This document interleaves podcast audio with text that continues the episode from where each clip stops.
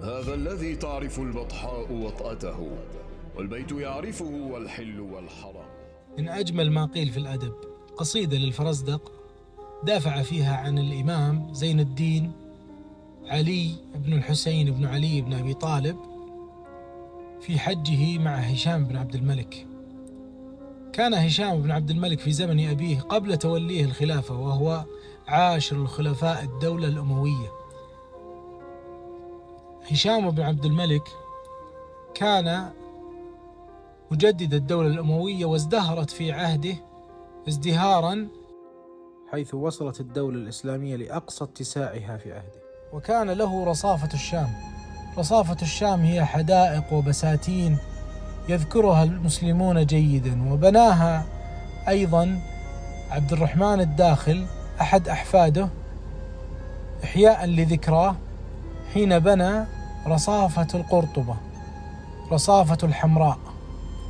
رصافة الحمراء هي القصور التي تزار اليوم في قرطبة في أسبانيا. كانت لعبد الرحمن الداخل إحياء لذكرى رصافة جده هشام بن عبد الملك.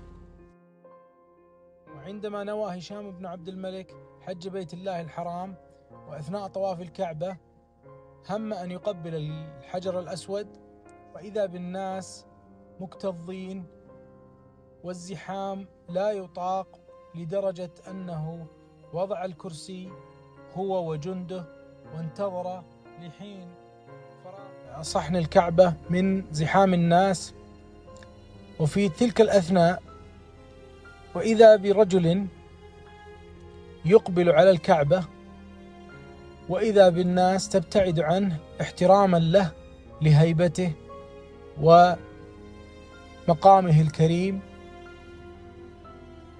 وإذا بالناس تخلي الطريق وتفتح المجال لهذا الشخص المهاب بدخول صحن الكعبة وتقبيل الحجر دون أن يتعرض لأي ازدحام أو خناق أو أي تعطيل.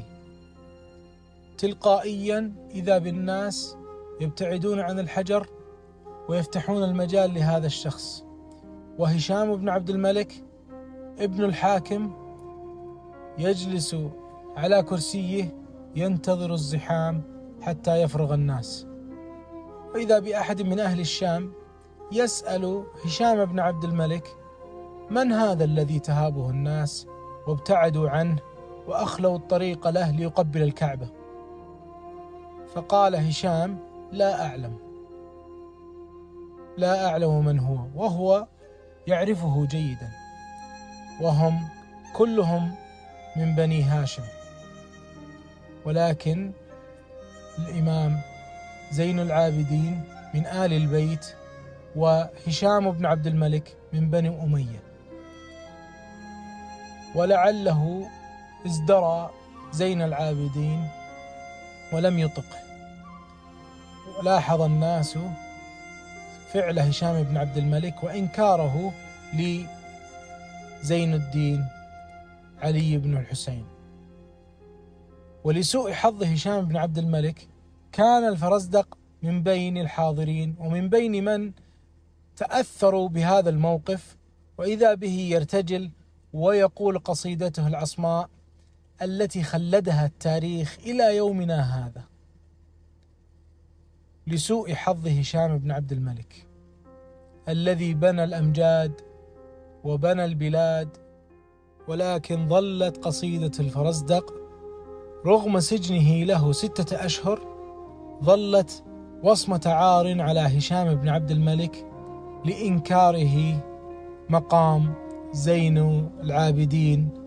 علي بن الحسين ابن علي بن أبي طالب رضي الله عنهم جميعا. فقال قصيدته المشهورة هذا الذي تعرف البطحاء وطأته والبيت يعرفه والحل والحرم. هذا ابن خير عباد الله كلهم هذا التقي النقي الطاهر العلم. هذا ابن فاطمة إن كنت جاهله بجده أنبياء الله قد ختموا. وليس بقولك من هذا بضائره. العرب تعرف من أنكرت والعجم. كلتا يديه غياث عم نفعهما. يستوكفان ولا يعروهما عدم. وهذا جزاء من أبغض آل بيت محمد صلى الله عليه وسلم. فما بالك بأحفاده؟ أبناء فاطمة الزهراء وأبناء علي بن أبي طالب. فمن أبغضهما قد احتجب الله عنه يوم القيامة. في الحديث عن الرسول صلى الله عليه وسلم حيث قال ووصانا في قوله أذكركم الله في أهل بيتي أذكركم الله في أهل بيتي وكررها مرتين. فاللهم صل وسلم وبارك على نبينا محمد وعلى آله وصحبه أجمعين.